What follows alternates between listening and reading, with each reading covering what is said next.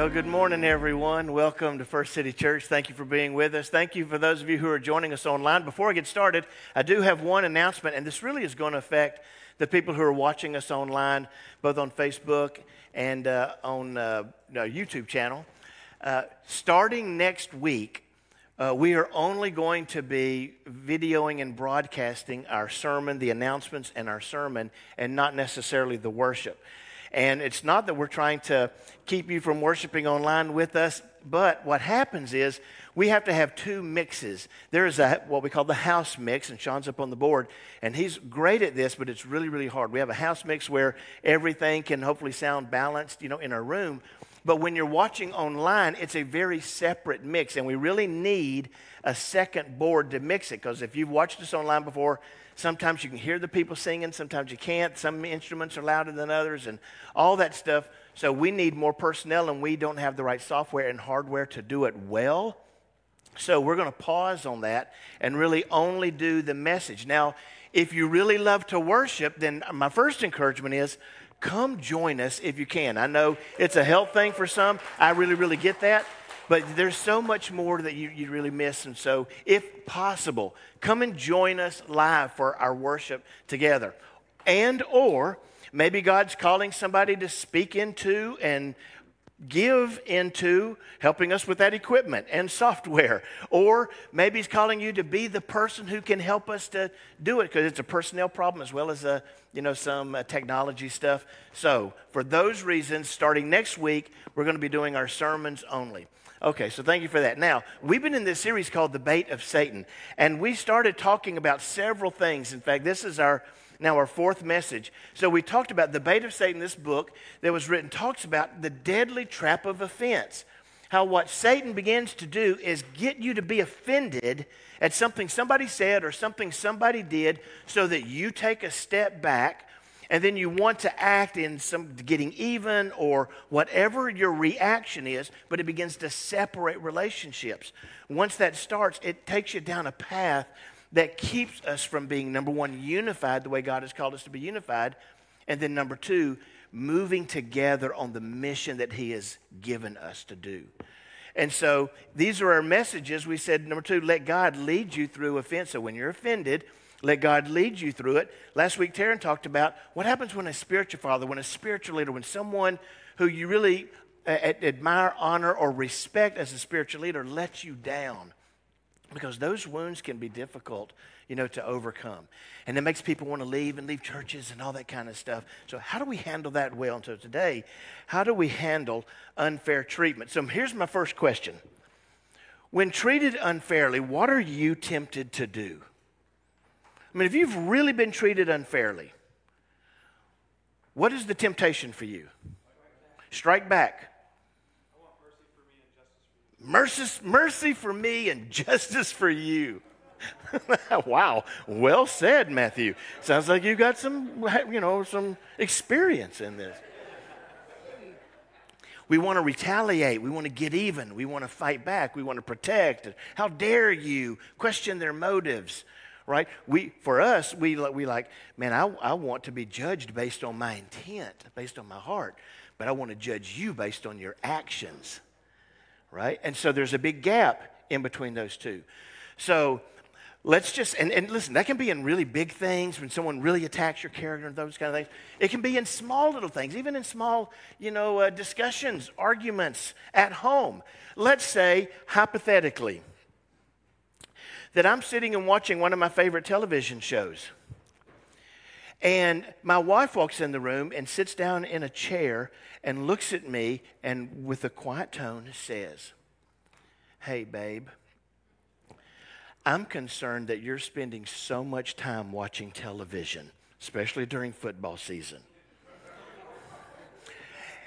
and hypothetically, she says, what I would really like for you to do is go away for a couple of days and evaluate what you really want because it's wounding. It's, it's keeping us from really having good together time at night.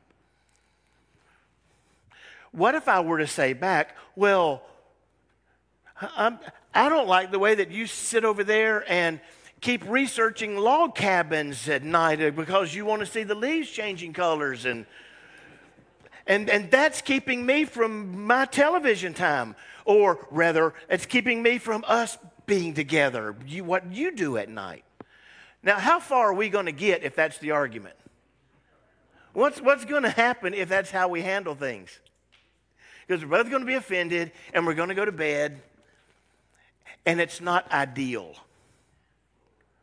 And then it's going to go to the next day, and if you're not careful, a pattern develops that begins to remove your hearts from each other just a little bit, which is the goal of offense.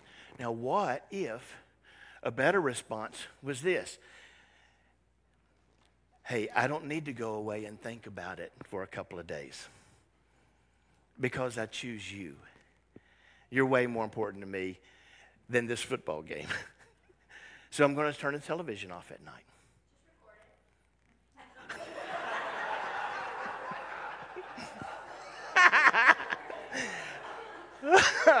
I love a woman who loves football, right, Deborah?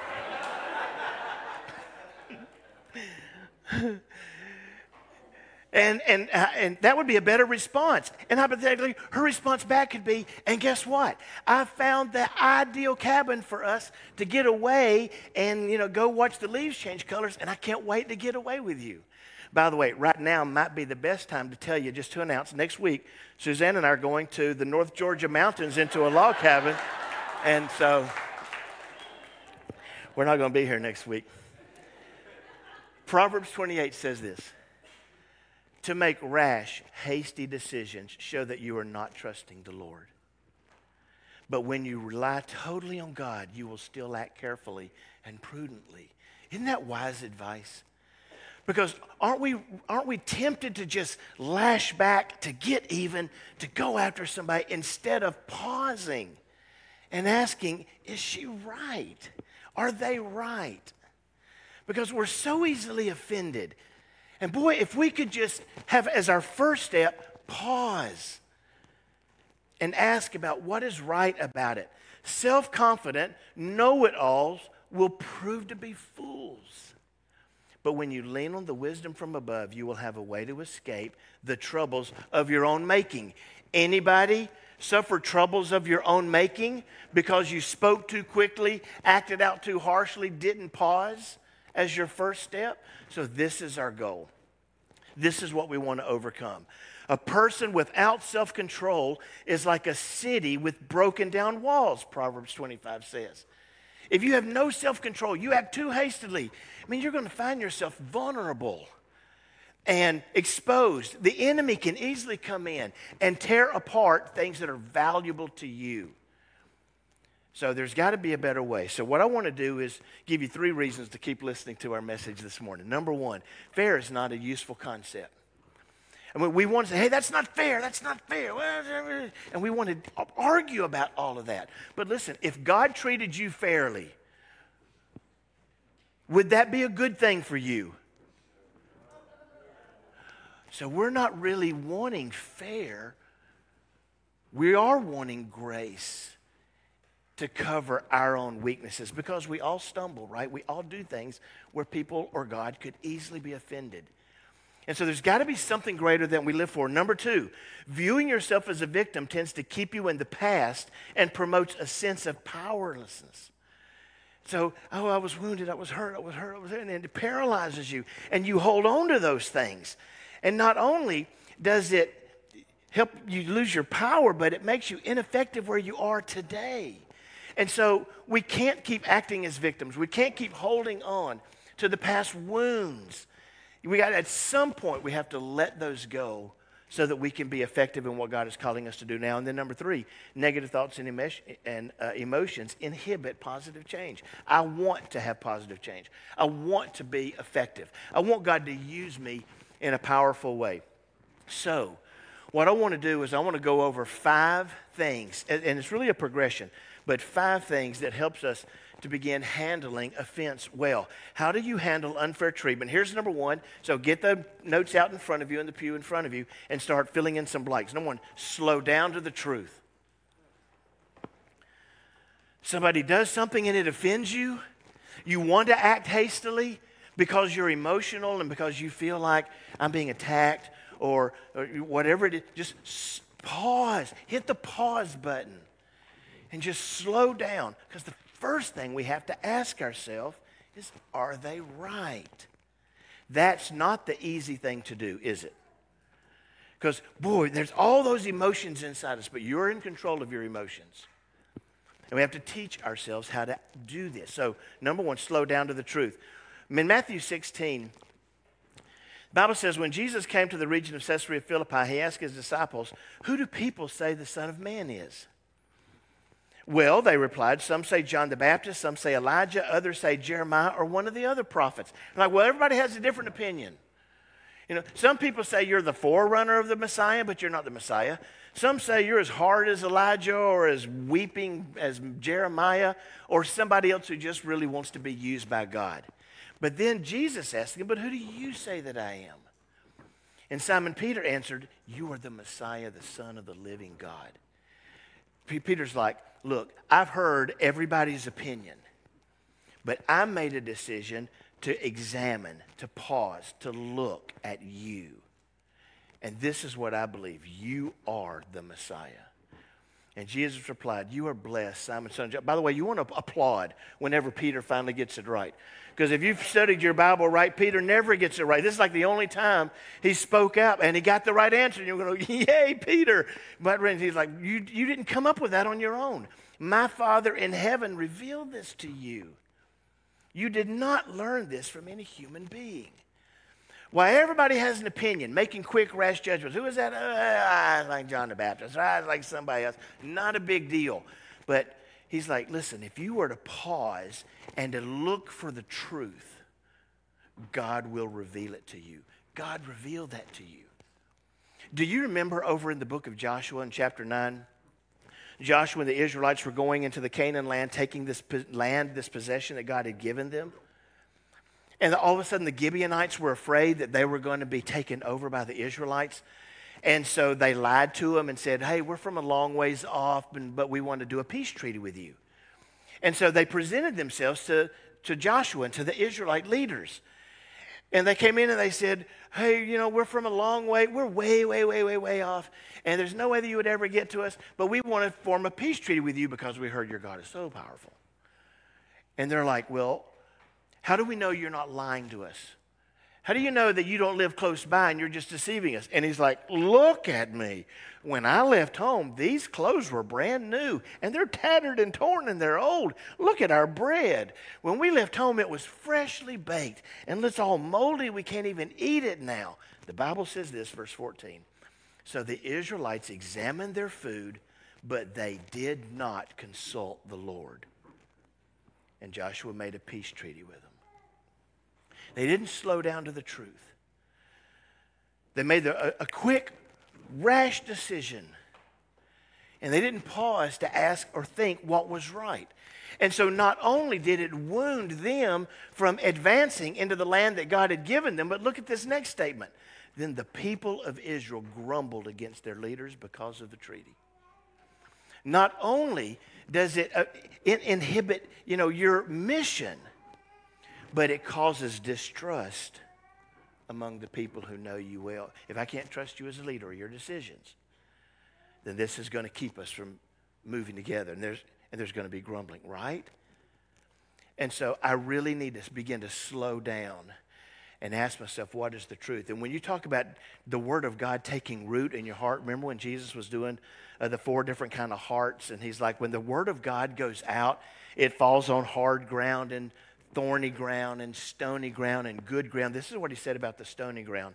These likewise are the ones sown on stony ground who, when they hear the word, immediately receive it with gladness, and they have no root in themselves, and so endure only for a time.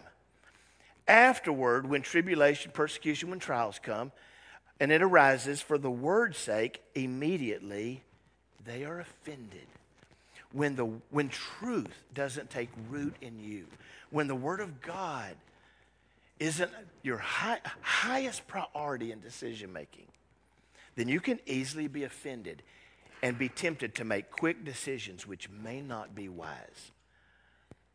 Boy, if we could just stop for a moment and begin to pause whenever we're offended, think of a time when somebody said something that offended you.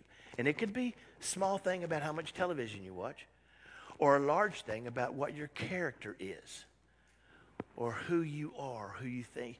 It, it could be anything. Do you pause? Do you back away before you say anything too quickly? Do you back away and ask, are they right? Right? So that's number one. Okay, number two be washed in humility. And this is a reference to Jesus washing the disciples' feet. Do you remember that night? I mean, do you remember when we read that night? Because there were a whole series of events that happened very quickly on that night. This is Jesus in an upper room with his 12 apostles, and they're sharing the Passover meal. And Jesus knows the very next day, I'm going to go and I'm going to be you know, beaten, scourged, tried falsely, accused, and crucified. I'm going to die.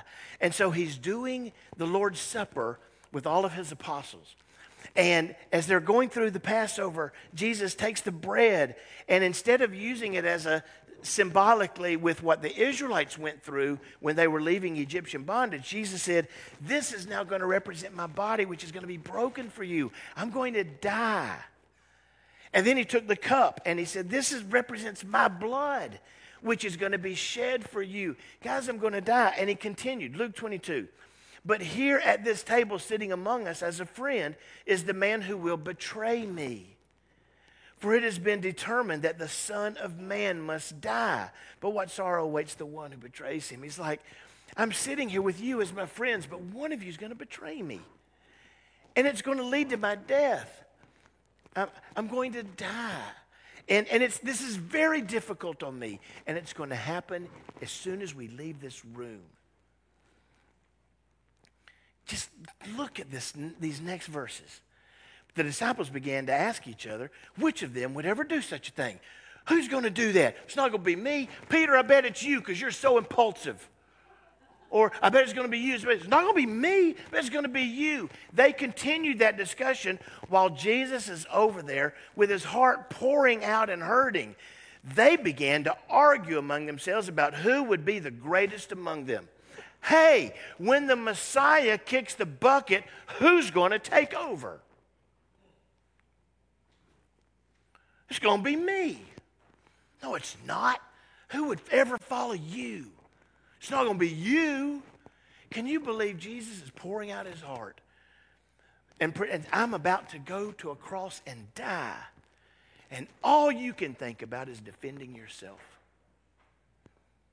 How great are you?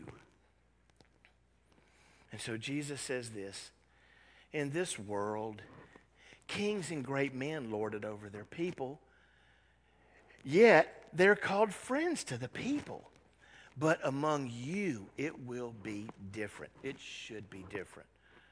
Those who are the greatest among you should take the lowest rank. You're arguing about the wrong thing. You're trying to protect yourself. And what people want to know is as your first step, will you first protect them? And the leaders should be like a servant who is more important, the one who sits at the table or the one who serves? Well, the one who sits at the table, of course, but not here. For I am among you as one who serves. And he washes their feet.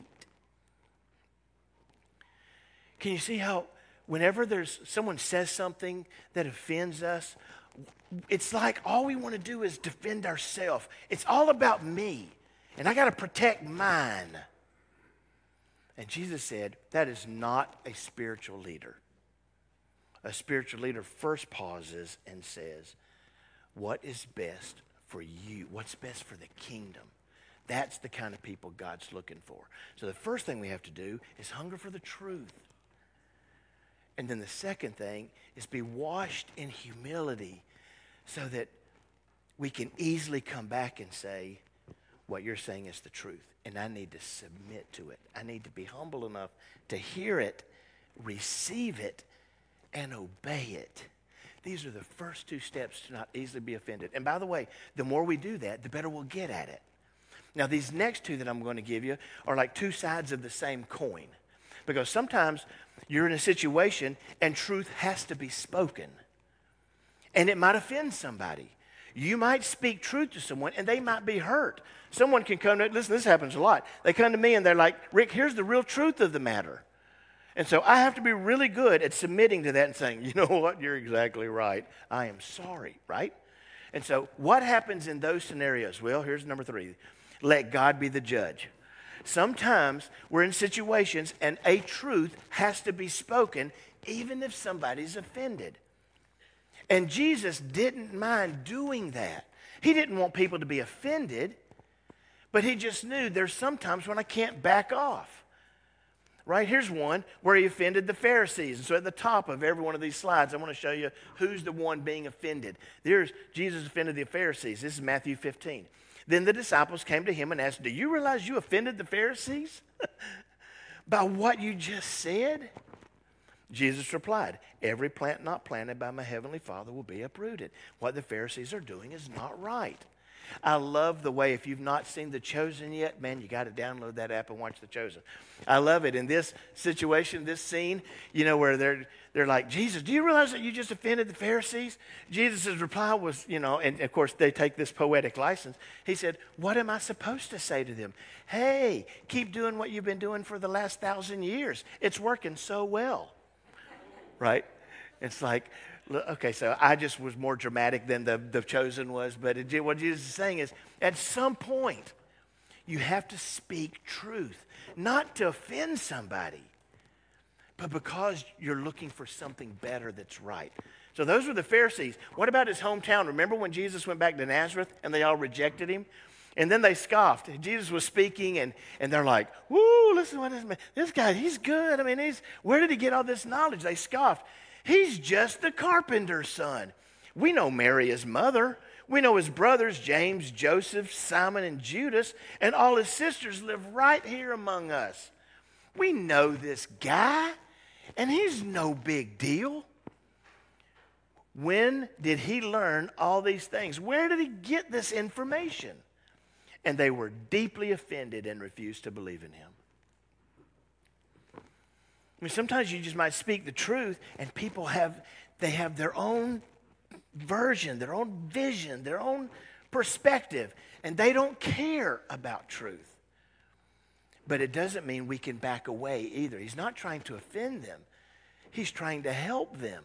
But they still took offense, right? Here's another example. He offended his own his family. And when Jesus' family heard what was happening, they tried to take him away. He's out of his mind, they said. He was acting in a way that they thought, we can't defend it. We don't understand it. And so we're just going to, we got to, we got to try to rescue Jesus. Here he goes again, and he's hurting, offending people. And so they're like, he's out of his mind. And so, man, Jesus is offending all kinds of people. Here's some of his disciples. Man, this is one of the hardest chapters in the Gospels for me to read because all these people were following Jesus and they're all, hey, we want to make you king and keep feeding us all these great meals and we don't have to work and it's going to be glorious. And then Jesus stopped and he just challenged them with a discipleship heart. And many of his disciples said, This is very hard to understand. How can anyone accept it? Jesus was aware that his disciples were complaining, so he said to them, Does this offend you? I mean, you want me to put you on easy street and I challenged you with why are you really here?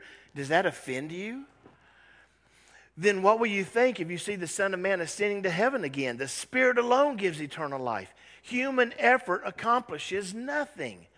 And the very words I've spoken to you are spirit and life. I'm trying to help you. And all you're looking for is an e- a hand at something easy. And then he got quiet and he waited. And John 6 66, at this point, many of his disciples turned away and deserted him. Sometimes the truth separates and hurts, and people get offended. And this is, the, this is just one side of the coin, remember? So there are times when we still have to speak truth, right? If you see somebody going on a path and you know it's going to lead to something that is not good, can you just turn your head and walk away? Not if you love them.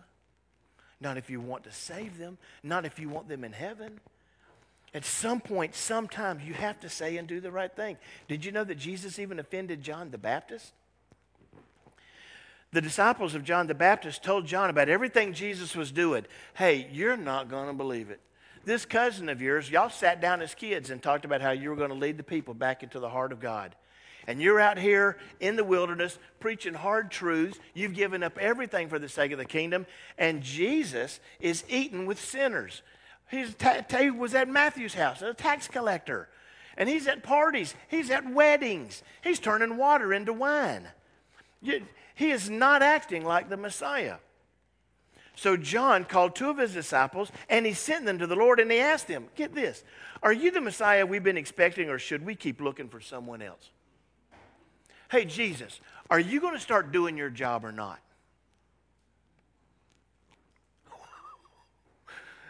Now, how should Jesus have responded? I want you to watch because Jesus didn't say anything. He hit the pause button. At that very time, Jesus cured many people of their diseases, illnesses, and evil spirits. He restored sight to many who were blind. Then he told John's disciples, Go back to John and tell him what you have just seen and heard. The blind see, the lame walk, those with leprosy are cured, the deaf hear, the dead are raised to life, and the good news is being preached to the poor directly from Isaiah. I am the fulfillment of the prophets. And he added, God blesses those who do not fall away because of me. Don't get offended by me, John. God called you to do something do it. He called me to do something else. Don't sit in judgment over me. Don't be offended. We're on the same team. We're fighting for the same cause. Right? So it's pretty easy, I think, to offend somebody, especially when you're speaking the truth. Now, here's the balance side to that. Number four, when possible, give in. Whew. When possible, give in. Just because the truth might need to be spoken doesn't mean it always has to be spoken in a certain way or at a certain time. And so one time, they, they, you know, these people, they came and they were challenging Jesus and they were treating him like he was a foreigner and his apostles, and they wanted to tax him. And so on the arrival in Capernaum, the, collect, the collectors of the temple tax came to Peter and asked him, Does your teacher pay the temple tax? Uh, yes, he does, Peter replied. Then he went into the house. Jesus was in the house, but before he had a chance to speak, Jesus asked him, What do you think, Peter? Do kings tax their own people or the people they have conquered? Uh, well, they tax the people they have conquered, Peter replied. You know, you, you, you conquer people, you take their tax, you take their stuff, and then the people of the king's house, the king's family, are able to prosper, to live off of that. Well, then, Jesus said, the citizens are free. We're, we're also, we're, we're citizens, we're free. However, we don't want to offend them. So go down to the lake and throw in a line, open the mouth of the first fish you catch, and you'll find a large silver coin. Take and pay the tax for both of us. He said, Look, we're right because we belong to the king. We belong to God. We should be treated as family. They don't like us, and so they're treating us like opposition. But instead of fighting back in a battle we could win, just humbly submit yourself. Just go, get that fish, and pay the tax. It's, it, that battle is not worth the argument. Romans 14, that whole chapter is about being easily offended. Some people considered every day the same. Some people considered certain days special. Some people would eat meat offered to idols. Other people thought you need to stay as far away from that stuff as possible. And as Paul speaks into it, he says, So let's stop condemning each other and decide instead to live in such a way that you'll not cause another believer, believer to stumble and fall. Let's, don't, let's just don't keep pursuing that. There are some times when you need to just stop doing something if it causes somebody to stumble. If they could easily be offended, that's not the goal. 1 Corinthians 8 9 says this, but you must be careful so that your freedom does not cause others with the weaker conscience to stumble. There may, you know, there used to be a long time ago. We were talking about, hey, can you play cards at night? You know, can you play poker and stuff? And people are, like, oh, you need to stay away from gambling. And so the church was really strong against it. So to play cards or not to play cards, and there's there have been all kind of issues like that in the church, right? For those of you who've been around a long time, we found so many stupid. I can't, I can't say stupid or too many children in the room. So many unimportant things to argue about. It's like everybody wants to argue because everybody wants to be in charge. Everybody wants to be right. I want you to support my cause, which is better than everybody else's. Oh, all that territorial guarding gets you nowhere. You want to read a, a verse of scripture that's important? Read 1 Corinthians chapter 6, verses 7 and 8. I know you're right, and you could go to court and win. And then Paul says this, but why not just let yourself be cheated? Just let yourself lose for the sake of the kingdom of God. Well, who wants to do that? I mean, if Paul came to you and says, and you went, hey, I got a dilemma, and I want to stand up and I can be right, what should I do? Just let yourself lose. Just give in. Let them be right and keep fighting in the kingdom of God. Would you go back to that person for advice? I hope. Because that's the truth. And those are the two sides of being offended. Can you speak what is truth? Sometimes you have to. But do it in love.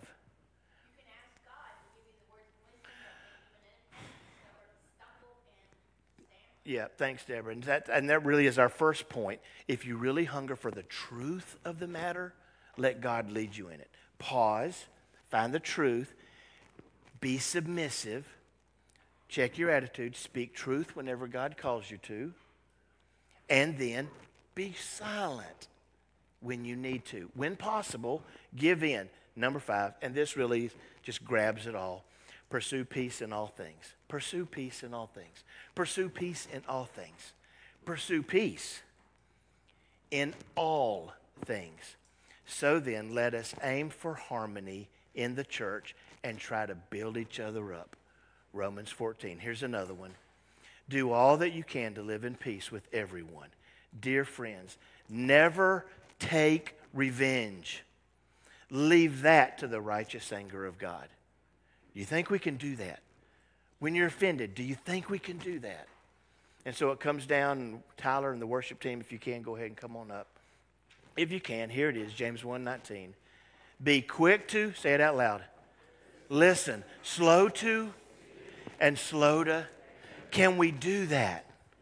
Can we pause to the truth? Can we be covered in submission, washed in humility? Let God's truth go out. Let God be the Word of God be the truth. And then us, when possible, give in, submit. It's not about me winning, it's about everyone going to heaven. And then, when possible, give in. Let truth reign. Seek it with all your heart. I want us to go into a time of communion. And so, before we just leave, I want us to spend the last few minutes of our worship just stopping for a minute, taking our own pause. We've covered several things in this message that where Jesus showed us what to do. The first one started in the upper room when he was sharing communion with his apostles. And he was trying to teach them this is the place where you stop and pause and remember Jesus gave his life for us. His body was broken, his blood was shed so that the word of God could go forth and people could be saved. And instead of arguing about how great we are or whatever we feel like we want to do, we pause, we slow down, we're washed in the humility of what Jesus wants us to do. And so we're going to pause and we're going to have communion. If you've never done this before, we have up front and in the back these communion trays and we want you to be invited to come. The little bread, it represents Jesus' body, the juice represents his blood. And as you eat and drink, it's your way of saying, Lord God, I want more of you inside all of me. Transform me, you know, with your healing hand. If you want to sit and just worship, have your own prayer, then you feel free to just bow your head and just pray. I loved the way that you did that in the song earlier just, I'm on my knees, God, just giving you all. You know, so if you want to stand in worship, stand in worship. This is your time to respond to whatever it is you think the Word of God is calling from you. Let's pray.